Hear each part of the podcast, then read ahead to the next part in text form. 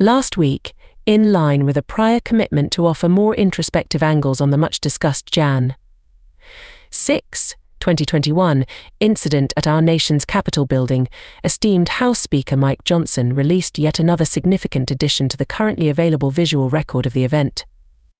This latest installment reportedly consists of an impressive 5,000 hours of security camera footage, as per a certain report. The noteworthy press outlet, Just the News, has calculated this trove of new footage to be equivalent to a straight, non stop viewing of over 208 days.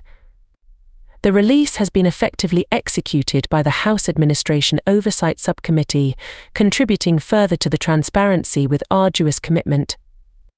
House Republicans, particularly impressed by Subcommittee Chairman Barry Loudermilk and the entire Committee on House Administration, have not hesitated to express their utmost admiration and gratitude for their relentless pursuit of clarity about the happenings of that day. The devotion to the full disclosure and transparency surrounding the events of January 6 has indeed been laudable.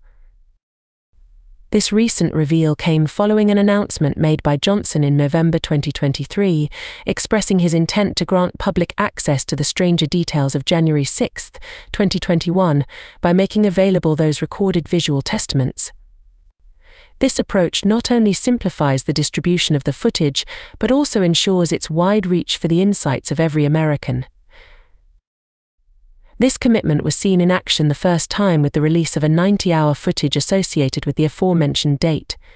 If just the news is to be believed, there still remain more such records to come, taking us even further beneath that fateful iceberg.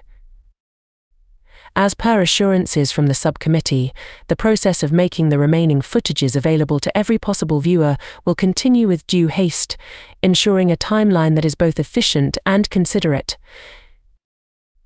New video footage was made available on Friday, with some of it being re releases of prior visuals.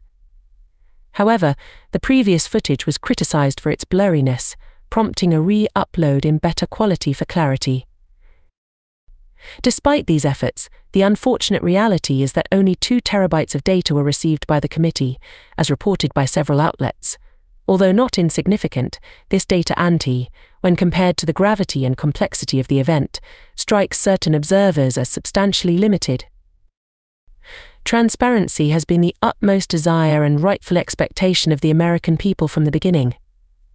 As a collective, we all go through the motions together, feeling the repercussions of the events that unfold within our nation and playing our part in its democratic mechanisms. In a previous public offering, New York's Republican representative had poignantly characterized the events of that day as a sorrowful moment for our great nation.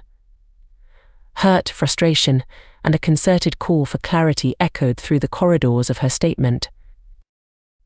In her statement released on the eve of the riot's one year anniversary, Stefanik was clear and unequivocal in her demand for transparency. She underscored the apparent lack of security at the Capitol on that fateful day and emphasized the urgent need for answers. It is a disappointing reality that, even after a year's passage, the American people are yet to receive substantial answers as to why our Capitol was compromised in such a way.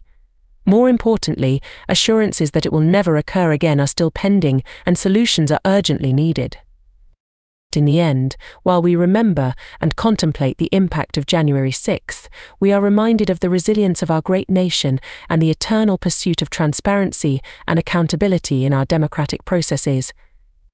We must never forget, learn, and continue striving for a more secure and harmonious America for us all.